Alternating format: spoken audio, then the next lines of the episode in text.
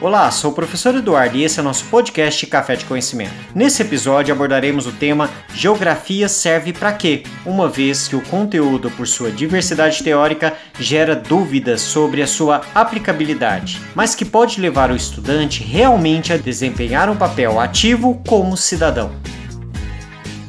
A geografia, chamada de História Natural na antiga Grécia, é considerada como uma das disciplinas mais antigas. Passa a ser reconhecido como ciência, sendo ensinada e praticada em universidades europeias, com grande contribuição das escolas, tanto alemã como também francesa, respectivamente por Humboldt e Hatzel. A geografia, por muitos, é classificada como uma disciplina que estuda mapas, países, rios, relevos, entre outros. Mas ela, na verdade, é uma ciência que estuda diferentes áreas do conhecimento, humanas e físicas, analisando todo o contexto social, ambiental, político e também cultural.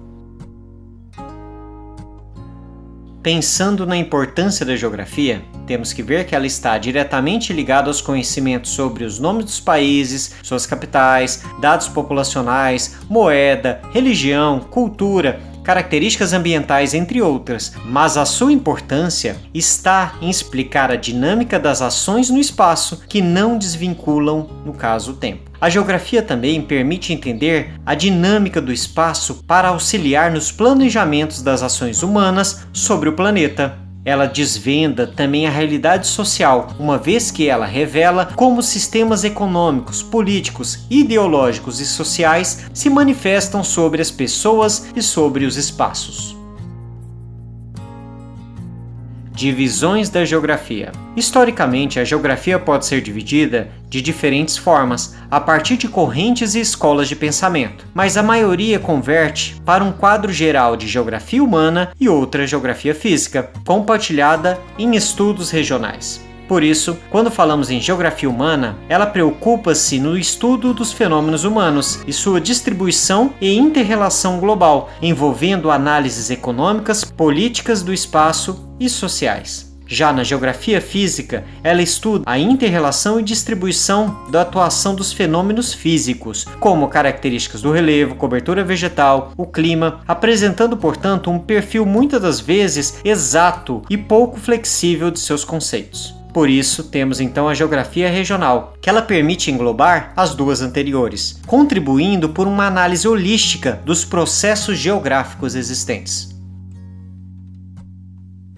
Analfabetismo geográfico termo criado para caracterizar os grupos de pessoas que têm ignorância geral dos conhecimentos geográficos de onde vive. Assim, várias pessoas cometiam erros por não conhecer a língua, costumes e cultura de um determinado lugar, o que demonstra uma falta de percepção cidadã. Por isso, relacionamos a geografia à percepção de cidadania. Ainda sobre o analfabetismo geográfico, Muitos estudiosos, também de várias áreas do conhecimento, como economistas, cientistas políticos e sociólogos, não conhecem a dimensão espacial em seus estudos demonstrando assim fragilidade, muitas das vezes, na área de atuação de outras ciências.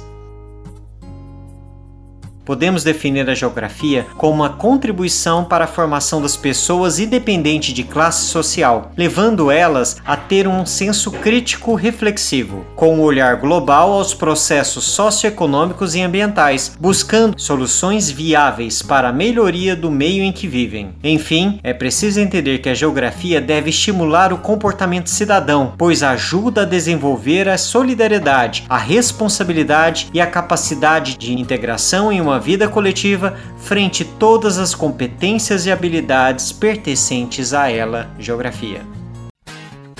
Chegamos ao fim de mais um episódio. Aguardamos a sua participação aqui no podcast, no nosso blog ou nas redes sociais agregadas.